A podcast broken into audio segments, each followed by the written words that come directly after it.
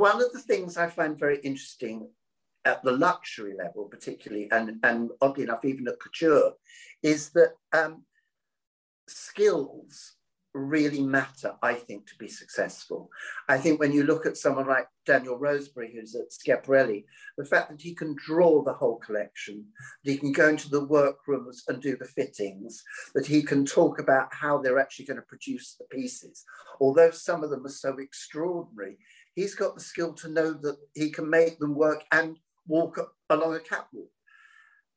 Skills. What do you think about being able to do it all? I think it's really important. I think there are too many generalists in the world. We, we don't need more generalists. Actually, we need to make sure we have the right kind of specialists. So I, am with you, Tony. And if I think about when I first started in the industry, I started in um, Chelsea Girl, that was then Chelsea Girl, uh, you know, and I was taught, you know, there was a pattern cutting room downstairs and we had what you called in house production. We bought the cloth from Prato, from Italy, and we'd ship it in to the warehouse and we'd cut our own patterns downstairs. They would buy trims. Um, you name it, shoulder pads, buttons, interlining. So you were taught as a sort of a novice buyer, you know, you, you spent time in the pattern room with the pattern cutters and and the people that bought the trims and you knew what what sort of quality of shoulder pad you would need to give you a, a certain look so I always appreciated having what I called those inside out skills where I could cost a garment from cloth you know, because I knew how much everything it was sort of w- w- costed, and and they taught me downstairs, you know, how to how to put how to put a costing together. So when I went out to manufacturers to negotiate on on things that you know were already and were ready made and, and that sort of thing of course i was it was always wonderful to be able to really question them on every single element because I knew, and they'd always dread me coming in because you know I'd have them for every pence, and I'd say, I don't understand why this shoulder pad is cost this when we're buying it in the UK for this. So they'd have to take the price down, they put the price down. But unless you know those things, yeah. you can't negotiate properly. It's just a general price that you think feels wrong. And that's not really the way to get a Chinese manufacturer to rethink their price. So, in terms of skills, I think I just am so proud and pleased of places like London College of Fashion who continue to teach and educate young people about those very skills. And for me, pattern cutting is everything. As, a, as an ex-tailoring buyer, you know, the skill uh, uh, of those people. And yes, we've automated it now, the cutting with Lectra and things like that. But, you know, we need somebody to be able to create that initial pattern. Um, so for me, maybe I'm old fashioned, but I just don't understand how buyers nowadays don't understand these things or want to know. Um, as far as designers are concerned, you know, I don't think you can be a decent designer without having the knowledge and the skill and the find out. You've got to be curious and you've got to find out if you don't know. Um, so I think they're priceless, priceless skills. I think it's very important that we champion anyone that has been to college to study this sort of thing. And I think it's important that, you know, we continue to champion them at course level uh, as well and not put young people off wanting to study those particular skills with the fear that, that perhaps they won't get a job. They're skills for life and they'll always have them and they will be needed. I think for me, one of the things I've found interesting over many years in the business is that the basics kind of remain true. Mm. And if you understand how garments are made and you understand the process from cloth through to consumer and know what the stages are. Wherever you sit in that piece, whether you sit at the very beginning and you're working with fabric people, or whether you sit at the very end and you're working in the retail, if you if you understand that it's a series of nuts and bolts with experts at every level, I don't see how you can really work in fashion. It's like being an architect and not knowing anything about doors exactly that, not understanding the weight of a material and therefore what outcome it'll give you in comparison to the, the, the design that you want. You know, mm. some fabric, however wonderful on the swatch on its own, won't give you the end result if there is a complexity yeah to, to the design. You've got to know what is suitable for what and you can only do that through practice through learning and through understanding of how fabric's made and how it reacts when you start stitching it and sewing it and how it reacts when you start man- manipulating it. Um, you're right. I, I don't see how because surely if we don't have those skills in this country, we get end up with bland garments, garments that don't seem right, that don't look good on a hanger because the incorrect cloth has been selected um, or chosen, or it, I, I, I, I'm, I'm with you. And my understanding is that you know, I see a lot of buyers nowadays are, are generalists. They don't they don't understand a garment in, inside out. And I think that's sad. You know, that means we need to rely on designers more, pattern cutters more, people that understand, you know, the fabric selectors, the fabric purchasers, people that understand the warp and the weft, people that go to Italy to the cloth shows, you know, oh, what joy and what memory, you know, spend ages with the agents and yeah. the manufacturers asking why why does the why does the cloth react like this? You know what are we using? What's the yarn count? Why why does that look like that? Why does it end up being like that? So that's the way to learn and that's how i learned in, in, in those days. So even though i didn't go to college to study design um, i made it my business through chelsea girl to learn um, yeah. to learn about those very very basic skills which let's face it, you're absolutely right, are still the fundamental basics. Nothing's because changed. Once, you, once you've got them, they will stay with you for life because fashion may change, but basically understanding the difference between a tweed and a cut and sew knit or whatever, a jersey.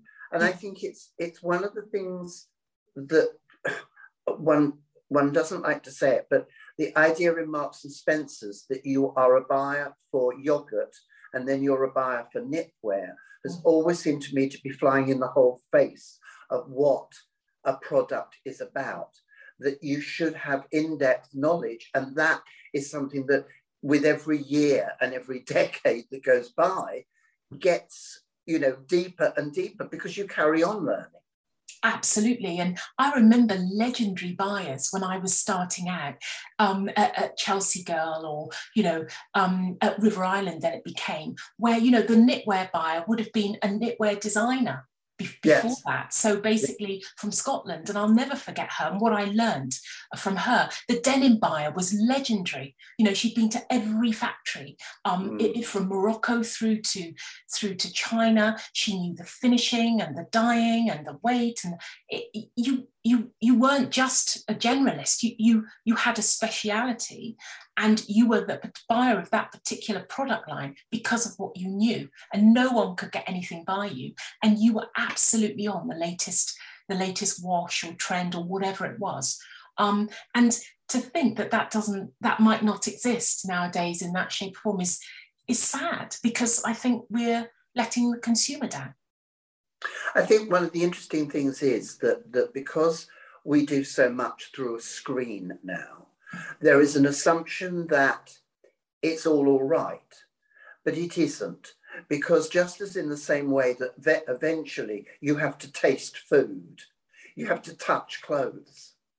And I think that is one of the fundamentals that some of it is, is missing, is going back to what you're saying about going to the fairs, going to see stuff, doing comparative shopping, trying clothes on. I'm always saying to students, go into shops where you can't afford the clothes, but if you had the money, try them on. Sometimes you'd be shocked that you wouldn't actually spend your money on them because once you try them on, you go, you know what? I always thought I'd be shopping here, but now I've spent half an hour in the shop trying it on. Actually, it's not as great as I thought it was. The, it's the proof of the pudding is in the eating expression. You know, I think you have to actually be hands on. Correct. And there's no shortcut in fashion, is what no. you're saying, Tony. And you're absolutely right. It's hard slog. And you cannot be buying things without trying things on because you would be shocked at some of the horrors that you've you know, I've lusted over things for months online, gone into the store, tried it on, and thought, I just don't believe this. And still, it, it's a shock to me. And you're absolutely, there is no shortcut. You've got to feel it and you've got to try it on. And you've got to schlep around the shops. It's a job. Yes. And I laugh because I can't go shopping with any friends. I never have been because shopping to me is a is a moment of sort of pincer movement. It's it's, it's a you know we're taught from a very early age, weren't we, how to shop properly as a as a sort of a, a commercial based you know buyer and shopper of things. You spot things. So you do the whole store first and then you do it by by sort of floor and, and then your, your eye is is just automatically drawn. You're able to take everything in and then concentrate on the bits that you know you've got to go back to and then find the thing that has to be tried on so our way of looking at things and our way of shopping is completely different to sort of the leisure pursuit of, you know, wandering along. Um, I, it's a job for me and I love it. and I can't take anyone else on that experience. That's my experience alone, you know. oh, but it's the thing about knowledge is power. Yeah. which is a very old expression, but it still is. You can't know too much. Yeah. And I think going back to the skills, you know, with London College of Fashion, you know, it was founded on trade schools. I'm often asked why we have three fashion colleges in London. And I say, but they're all founded and continue to develop from very different beginnings. That CSM was founded from a fine art background, London College of Fashion from trade schools, and RCA from a Vogue editor. And if you look at them, it's very clear how different the three courses are. But with LCF, particularly, that idea that we have very specialized courses like bespoke tailoring, like makeup and prosthetics for performance, that we have courses that are also very, very much based on handwork. That, yes. you know, it's it's like I jokingly ask students, you know, particularly, would you want a machine to cut your fringe on your hair? And they all look horrified yeah. You know, because it may be 2022, but we want a hairdresser. You know, and I think that that hand-eye stuff, it's it's will we go back to teaching people to write properly? It's true, and it, we mustn't lose the skill. It, it's no. just imperative, and in fact, it's more important now um, than ever because A, it's under threat, and B, it's the basis of everything that we do. So it's those, you know, it's a bit like when they talked about, I don't know, books, you know, everyone was going to read on a Kindle. Uh, actually, no. no because the smell and the touch of a new book cannot be replaced. And whilst a Kindle is fine if you want 10 books to take, you know, instead of putting 10 books in your suitcase, you put them on a Kindle and take them on a holiday, fine. But no one's going to give up books. In the same way with fashion, you know, we expect that individual touch, even on a white t shirt. It's really, really important. Otherwise, why do we bother? Everything needs to be exquisite now because we mustn't be producing things for the sake of it. There has to be a quality and there has to be a skill, a person behind that garment, inputting into that garment that makes it special.